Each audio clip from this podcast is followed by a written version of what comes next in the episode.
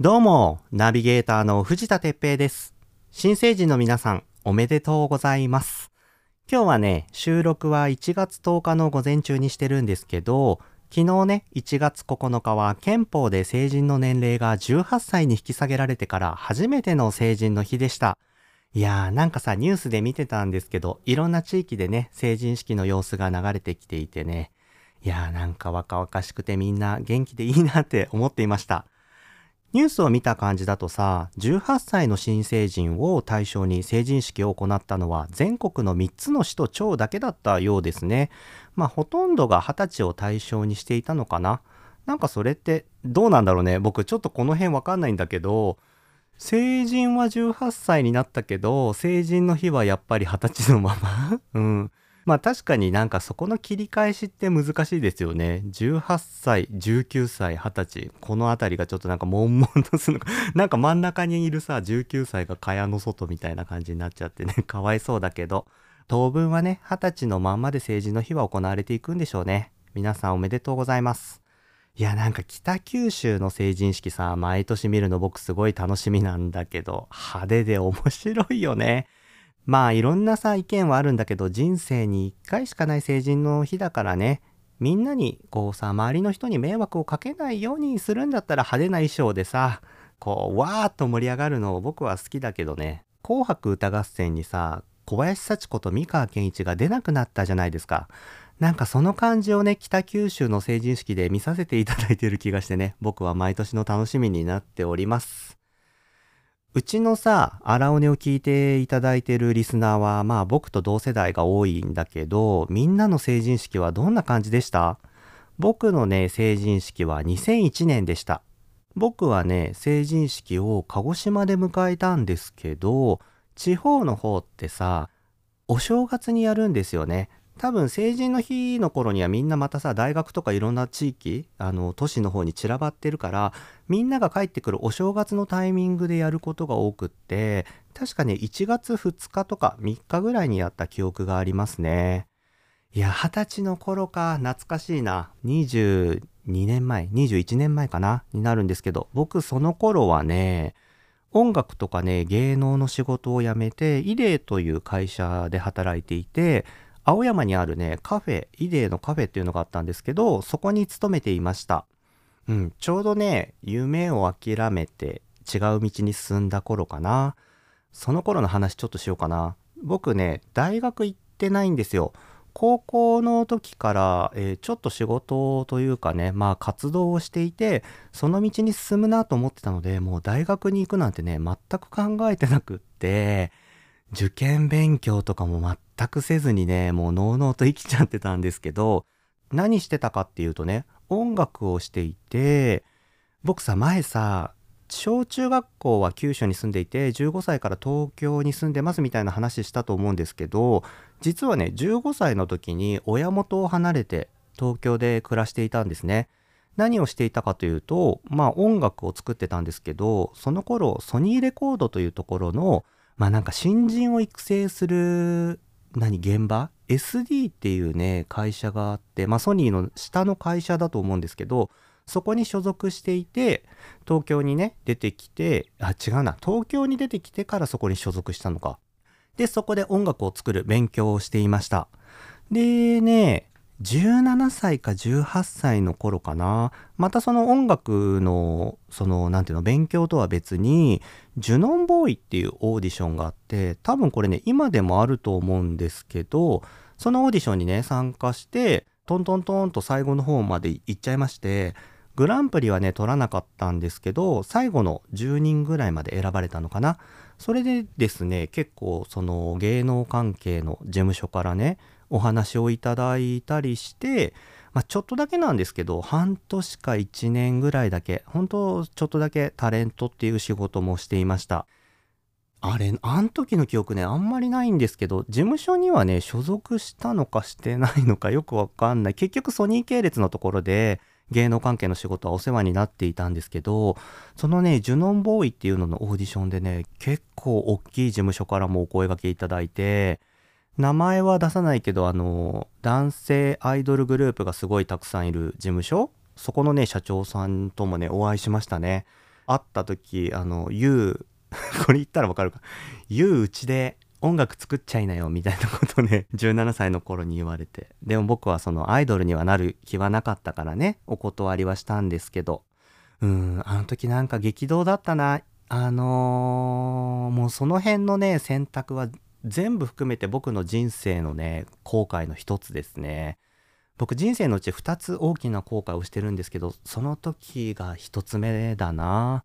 あの時あの選択してたら今頃どうなってたのかなってねやっぱり今でも思うことはあるんですけど。でもまあね二十歳の頃そのイデーっていう会社に働いて新しい道をね見つけて多分今の僕のデザイナーっていう仕事につながってると思うんですよね。いやねその半年間だけ芸能、まあ、タレントの仕事をしてたんですけどまあほんとちょっとしかしてなくって今でもねやってるテレビ番組で言うと「さんま御殿」っていう番組にはね何回か出させていただきました。あの番組もね新人が出る時はオーディションがあっていやなんでそのオーディションに行ったかももう全く覚えてないんだけどそれもトントン拍子で受かっていって一回出てねさんまさんに気に入っていただいて何度か出演させていただいたんですけどねいやなんかね結局僕すごくね音楽をやりたかったのに途中からちょっとタレントっぽい方の道に行ったんですよ。いやっていうのも僕ね音楽やりたかったけど歌下手だったんだよね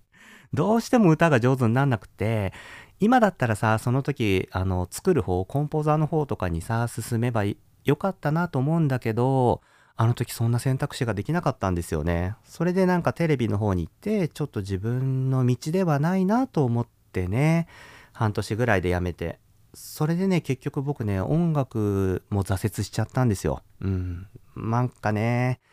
続けてたらまた違う道があったのかなとは思うんですけどまあいろんな後悔がありますね二十歳の頃は。うん。それでさ去年からポッドキャストを始めたわけなんですけどポッドキャストをね始める時もね結構葛藤があって自分のね名前藤田哲平っていう名前を出して顔を出してね活動するかどうかってすごく悩んだんですよ。というのは僕その芸能の仕事は藤田哲平という名前でしてたので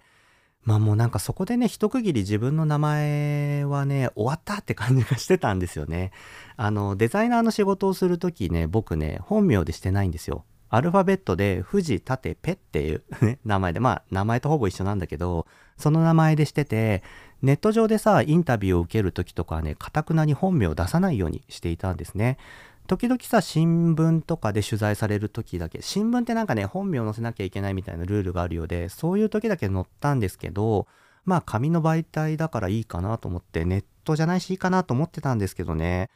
だからそのポッドキャストを始める時もまあ藤田てペでやった方がいいなと思ってたんですけどちょうどね始めようと思った頃になんでか知らないんだけどツイッターでね自分の名前を検索してみたんですよ。今ね僕とね同姓同名ですごい有名なファッションのデザイナーがいるのでほとんどねその人の名前でヒットするから僕のことなんてまず出てこないと思ってたんですけど僕のね名前でねつぶやいてくださっている方がいて20年ぐらい前にねその「さんま御殿」とか、まあ、音楽の番組とかに出演されてた藤田哲平って今何してんだろうなってねそれをね見つけちゃったんですよ。いや僕さ本当その芸能の仕事はね1年もしてないぐらいだからしかもさ20年前よそれをさ覚えてくださってさ気にかけていてくださる方がいるんだなっていうのにちょっとびっくりしてなんかねそれを見た時に勇気をもらったっていうのかなもう一度藤田哲平として何かこう発信していきたいなって思ってこのポッドキャストは名前も出してね顔も出して活動していこうと思いました特にその方にはリプライも何もしてないし、ね、お礼を伝えてはいないんですけど、えー、ありがとうございます。僕のね、勇気になりました。荒尾根をさ、聞いてくださってる方は、まあさっきも言ったようにね、僕と同じ世代のアラフォー世代が多いんですけど、最近ね、10代とか20代前半の方もね、ちょこちょこ増えてきていてね、すんごい嬉しいんですよ。うん、ありがとね。新成人になった皆さんもね、そして新成人からすっかり時間が経った皆さんもこの番組ね30分間は世代も性別も関係なくフリースタイルでつながってあららしちゃいましょう。あららずのあららね。いいよね。なんかさ、あららって感じ。ちょっとし、どじっこみたいな感じで結構気に入ってます。いやー、前振りの話が長くなっちゃったね。それでは今週もスタートしましょう。アラフォーゲーのお姉じゃないのよアラフォーゲーのお姉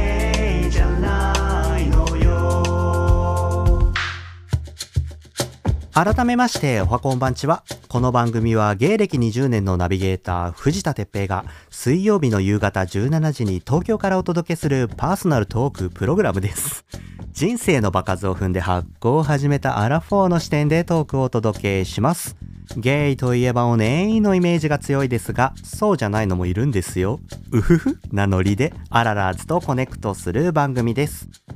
今日はね、まずお知らせをさせてください。えーっとね、3つあるんですけど、1つ目がね、ちょっとまだね、配信日時は決めてないんですけど、近日ね、荒尾根からミュージックトークという機能を使って音楽を絡めたトーク番組を配信します。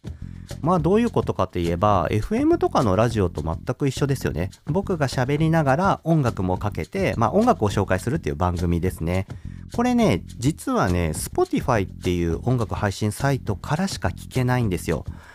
この番組いろんなとこからねみんな聞いてもらってると思うんですけど Apple Podcast とか Amazon Podcast とかかな。うん。Spotify っていうやつしか聞けないのであのー、まあちょっとねどういう感じでねこれね配信されるかっていうのが僕ねまだわかんないので一回多分今月中にあのゲリラ的に僕が配信をしてみてあこんな感じで聞けるんだなっていうのが分かったらみんなにね告知をしたいと思っております。第1回のテーマは冬に聴きたいキラキラソングっていうねテーマで僕がねおすすめする冬キラソングをね紹介する予定です。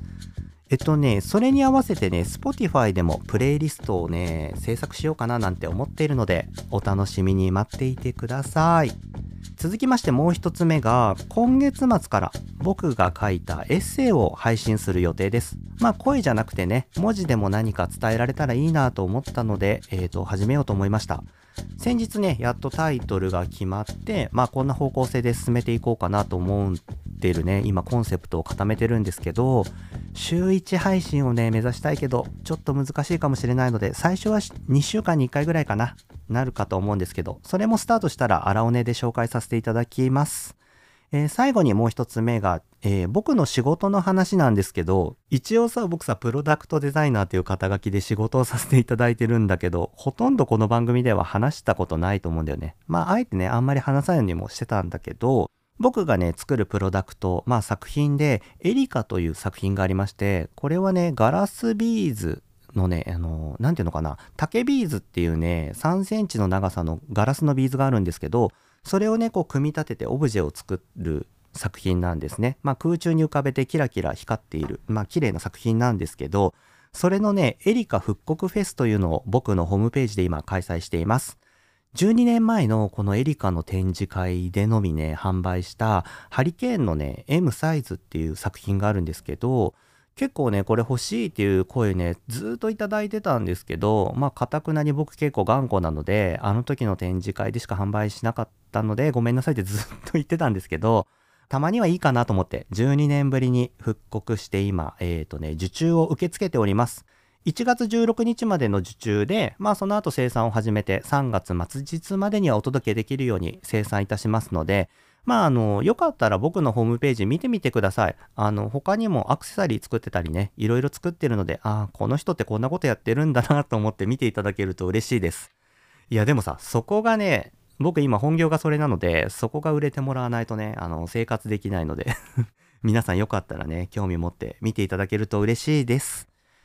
それでね、ついでにもう一個なんですけど、お知らせはしなかったんですけど、ポッドキャストビデオというのをこの間の3連休に宣伝なしでゲリラ的に配信しました。皆さんご覧になりました？これ何かというと、これもね、Spotify 限定なんですけど、Spotify で僕のね、ポッドキャストを聞いてる人には、そのね、サイト内で動画が見れるっていうサービスがあるんですよ。それね、知ってちょっと挑戦してみようかなと思って、えー、1分間の動画を投稿しました。うん。結構ね、たくさんの人に見ていただけてて嬉しいです。それでさ、Spotify 以外の人はさ、見れないっていうのはちょっと申し訳ないなと思ったので、インスタやツイッターでもね、配信しました。あのね、これも何にも言ってないんだけど、実はね、そのタイミングで YouTube のチャンネルも作って、まあ全く同じ動画をね、流してるだけなので、あの皆さん別にそこは見なくてもいいんですけど、こう YouTube を見てる人にもね、なんか僕の番組を知ってもらいたいなと思って、ちょっとずつこう告知活動をね、していかなきゃと思ってチャンネルも作ってみました。もし興味があったら見てみてください。いやなんかね動画作るっていうのはね結構楽しくて僕スマホ一つでね全部やってるんですけどこれね、なんで動画をやり始めたかっていうと、これも去年なんですよ。えっとね、5月ぐらい、ゴールデンウィークぐらいだったんですけど、その前にちょっと新しくね、スマホを変えまして、僕さ、すごい貧乏症だから、スマホを変えたりしたタイミングでね、なんか新しいことしなきゃ気が済まないんですよ。せっかくさ、十何万払ってさ、新しいガジェットを手に入れたんだから、なんか今までやってないことやんなきゃもったいないなと思って、それでね、動画を作る勉強を始めました。まあ勉強って言ってもね、スマホのアプリでやっているだけなんですけど、僕ね、実はね、ポッドキャストね、10月5日に始めたんですけど、本当はね、4月か5月ぐらいにスタートさせたかったんですよ。でもさ、毎週1回配信するって結構大変だよなと思って、僕、自分の人生でね、何かをこう常に継続してやり続けるっていうことがあんまりなかったから、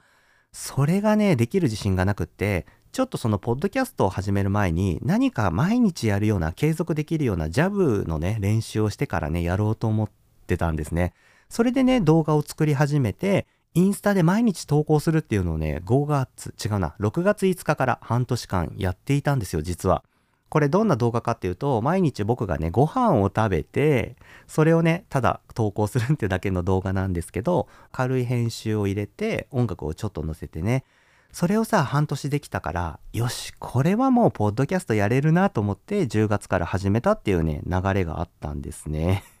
そのね、ご飯食べてる動画は、ちょっと今は配信を、えっ、ー、とね、12月の頭でちょうど半年だったのでストップさせてるんですけど、時々ね、またアップしていきたいなと思ってるので、えっ、ー、とね、それね、僕のインスタのリールっていうところに載るので、気が向いた時にでも見てみてください。うん。でもね、ご飯を撮るところをね、毎日ね、動画に撮るってすっごいストレスなんですよ。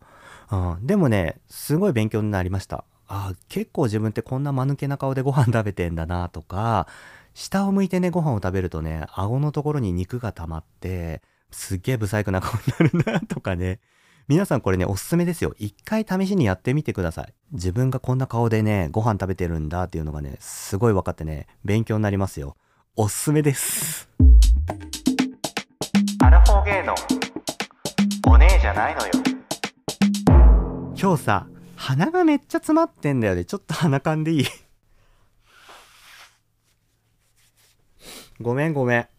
いやー、詰まっちゃったね。えーと、もう一回気を取り直して。さて、来週1月18日に配信を予定していて、現在募集中のトークテーマ、やめちゃったことテルミ教えてですが、まだまだお便りを募集しております。今日は僕のやめちゃった話をちょっとしようかな。去年の末、うん、まあ夏以降ぐらいから僕がね、やめちゃったことは筋トレです。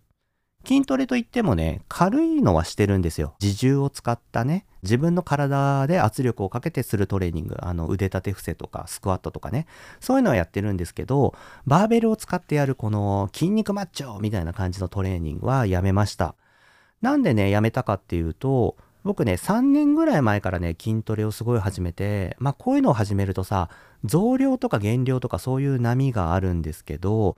今より10キロぐらいね、太ったのかな。それですごい筋肉をつけて、おっぱいとかさ、結構いい感じでさ、自分でもさ、おっぱいもめんじゃんみたいな感じすごいね ワクワクする体になったんですけど、ちょっとそのスタイルがね、自分っぽくないなって思い始めて、あとはね、なんていうのかな、硬い筋肉になってたんですよ。なんかこう、取ってつけたような筋肉っていうのかな。なんかそれが僕ね、しっくりこなくって、どちらかというとね、しなやかな筋肉にしたかったので、まあちょっと筋肉を落としてね、自重のまあ軽いトレーニングをメインに、ストレッチと体幹トレーニングをするっていう方向に切り替えていきました。うん。これね、体幹といえばさ、インナーマッスルなんだけど、僕ね、これすっごいおすすめがあって、筋トレを始めた3年前に同時にね、始めたことなんだけど、すごい僕ね、太ってはないんだけど、ぽっこりお腹だったんですよ。ご飯を食べるともうポコってお腹が膨らんで、これ多分ね、イカ水だったせいだと思うんだけど、これをさ、なんとか直したいなと思って、ジムにね、通い始めた頃に腹筋を頑張ってしようと思ったんだけど、インナーのさ、マッスルがないから腹筋ができないんですよ。もうただただ苦痛で、いや、これ良くないな、どうしようと思った時に、整骨院にね、ぽっこりお腹をね、なくすラクトレっていうのがあるってことを知って、どういうものかというと、EMS というものなんですけど、あのさ、シックスパックだっけ？シックスパッドだっけ？あのさ、ロナウド姉さんがさ、お腹になんかパッドをつけて、ブルブルブルって震わして腹筋をつけるやつ。あれのね、医療版なんですよ。整骨院にあるのは。それをね、3ヶ月間ね、がっつりやったんですけど、そしたらね、バッチリね、インナーマッスルがついて、ぽっこりお腹がなくなったんですよね。食べてもね、膨らまなくなったの。でね、その EMS を終えてからね、腹筋がね、楽々できるようになって、いや、これほんとびっくりで、今でもね、腹筋は毎日やってるんですけど、結構ずっとね、割れた状態をね、キープできてるんですよね。えっとね、3ヶ月、僕週に2回を3ヶ月通ってて、何回やんだ ?3、40回やるのか。それでね、金額はね、15万ぐらいで、まあね、高かったんですけどね。まあ自分への投資と思ってやってね、正解だったと思いました。うん、これめっちゃおすすめですよ。ただね、すんごい辛いんですよ。その電気が。もうマジですごくって、2段階あるんだけど、最初の方はね、比較的ね、10日ぐらいでクリアできるんだけども、最後の方はね、もうね、僕、電流調教って呼んでて。前回 SM の話したけど、やっぱね、そういうの好きなんだなと思ったんだけど、30分間もう電気ブルブルでもう、まな板のマグロみたいな感じですよ。もうブルブルブルってして、僕ね、2回ぐらいおしっこちびったと思うんだよね、マジで。辛すぎて。いやなんかその整骨院の人の話ではイチローさんとかもねやっててさイチローさんとかはねマックスでやるんですよとかって言ってやっぱすげえなと思って僕結局最終的にマックスまではいけないんだけどやっぱりここもさ貧乏症だから15万払ったからにはさ、もう徹底的にやってもらわなきゃと思ってね、とにかく我慢してね、どんどんどんどんレベルを上げて マグローみたいな感じでね、ブルブルしてね、おしっこ漏らしてましたよ、本当にいや、でもね、やってよかったと思います。ぽっこりお腹をね、気にしてる方、もしよかったらね、EMS 調べてみるといいですよ。うん。まあ、とにかくそんな感じで、今年の目標はまあ、体幹を鍛えてね、体をしなやかにすることかな？ごめん。やめちゃった話なのに始めちゃった話をしてるんだけど、でもまあさ、何かをやめるとさ、新しい目標も見えてきて楽しいですよね。うん。だからさ、あの皆さんもぜひさ、やめたことで見えた新しい目標っていうのもあれば教えてください。このトークテーマ、やめちゃったことテルミー教えての締め切りは1月15日の日曜日です。お便りどしどしお待ちしております。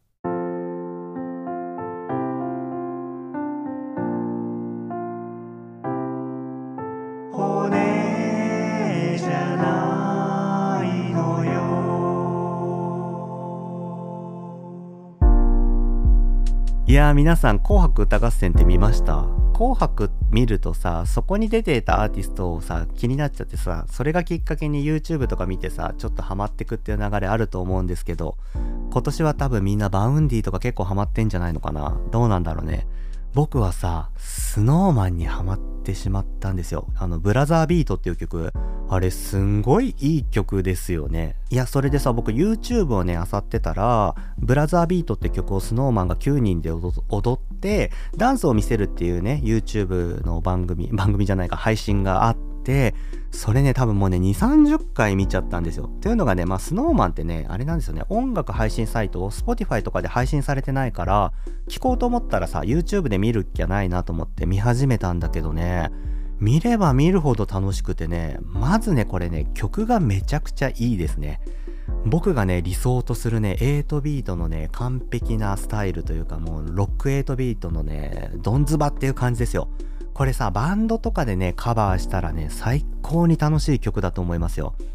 イメージはね、ギター3人でボーカル、ベース、ドラムって感じかな。で、まあゲストにトランペットがいればいいって感じなんですけど、あのさ、東京事変とかにね、カバーしてもらったらめっちゃかっこよくなるなと思って。その時はさ、椎名林檎もギターを持って、キーボードの伊沢さんもギターに変えてさ、あの、群青日和と同じようなスタイルだよね。あれでさ、なんかロックな感じでブラザービートカバーしたらめっちゃかっこいいだろうなと思って、それにちょっとトランペットが入って、まあラップがあるからさ、あの、マミーティーとかも来てもらってね、やったらいいなって勝手に想像してました。ダンスもさ、すごい楽しくて、まあ多分 TikTok とかでね、踊ってもらえるようにって寄せて作ってると思うんだけど、文化祭とかさ、結婚式のさ、余興で踊りたくなるダンスだよね、これね。素晴らしい。あのさ、センターの何くんだっけ？すごい背が高い子。えっ、ー、と、ごめん。名前出てこ、な、なりやすくん違うね。ごめん。名前出てこなくなったんだけど、あの子のさ、まあ、スタイルがすごいいいっていうのもあるんだけど、体幹がすごくって、マイケル・ジャクソンみたいなね、ポーズをね、ガンガンするの。なんて言えばいいのかな。つま先立ちでくの字の状態になって、フォーみたいなポーズちょっとこれさ、僕が見たあの動画ね、概要欄とか Twitter でシェアしますのでね、興味があったら見てみてください。もうね、イントロからね、見どころ満載なんですよ、本当に。あの、僕すごい気に入ってるのは、ななななななななななななななって始まるんだけど、その後に ER 算数 ER 算数っていうね、ここがすんごい可愛くって、で、その ER 算数のね、裏でね、トランペット吹いてる人がいるんですけど、トランペットにね、ミュートをかけて、なんていうのその金属音っぽい感じで、ピーピーピーピーピーみたいな流れてるのがね、すんごいかっこいいの。アレンジもね、超いいよ。でさ、その、踊り始めたらね、みんなこう肩を揺らしてね、踊り始めるんだけど、ポンとね、紫の子がね、出てきてね、めっちゃ回転すんの。フィギュアのトリプルなんとかみたいな感じでね、回転してて、あれも体感ないとできないよなと思って、すげえなって感動しました。あとはね、2番の出だしもね、すごいかっこいいんだよね。なんかそれもね、1人抜け出して、ドロップっていうダンスだと思うんだけど、下にグイーンって下がって上がるみたいなソロのダンスをパンって見せてね、その子がね、注目されがちですごいんだけど、後ろにいるね、8人もすごいのよ。カンフーっぽいね、ポーズするんだけど、片足立ちでカンフーポーズしてね、こうスタイルを変えていくんだけど、あれもね、体幹がないとできないですよ。多分さ、僕自身がさ、今年体幹つけてって思ってたから、スノーマンのね、体幹の良さにね、ハマってんのかなともね、思うんですけど、いや、それなしにしてもね、素晴らしい、楽しいよ。でさ、なんかいろいろ調べてみたら、スノーマンを好きな人たちをスノタンっていうらしいですね。応援してるファンの皆さんかな。ちょっとそのスノタンっていうのになるにはさ、僕はまだまだおこがましくて全然なんですけど、僕がね、このブラザービートっていうののダンスを見て、とにかく釘付けになったのはね、最初に歌い出すピンク色の子なんですよ。とにかくね、ダンスが上手いし、ちょっとしたさ、ステップもさ、やっぱみんなと違うんだよね。なんかこう、一個ね、アクション入れて踊っててね、すごい動きが軽やかでね、感動しました。あの、感想の時にね、前に出てくる子だから、多分、まあこの9人の中でもダンスが上手い子なんじゃないかなと思います。あとね、このピンクの子、笑顔が最高なの。アイドルってやっぱさ、夢をさ、見させてくれる僕たちにのが大切だと思うから、笑顔ってすごく大切だと思うんだけどね、このピンクの子ね、もうね、弾けるような笑顔でね、真っ白なね、歯でね、キラーってしてね、いやーなんか元気もらえるなと思ってね、お正月から本当に感動してました。調べたらさ、ピンクの子はね、身長が僕とね、ほぼ同じぐらいなようなので、あ、僕がスノーマンに入ったらこれぐらいのサイズ感なんだなっていうのもね、見れてね、ワクワクしておりました。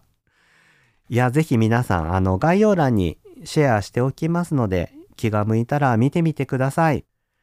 最後にこの番組では、アララーズからのお便りを募集しています。番組への感想、僕への質問、またトークテーマに対する話、くだらないけど誰かに伝えたいことなど何でも構いません。現在ね、募集しているトークテーマは、やめちゃったことテルミ教えてです。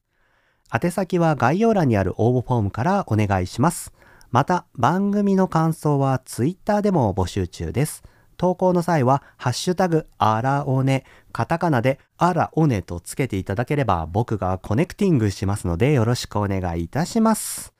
ふう、新年が始まって、あっという間の2週間ですね。今年もね、僕はなんかまあ、荒尾根を通していろんなことにね、コネクトしていきたいと思っています。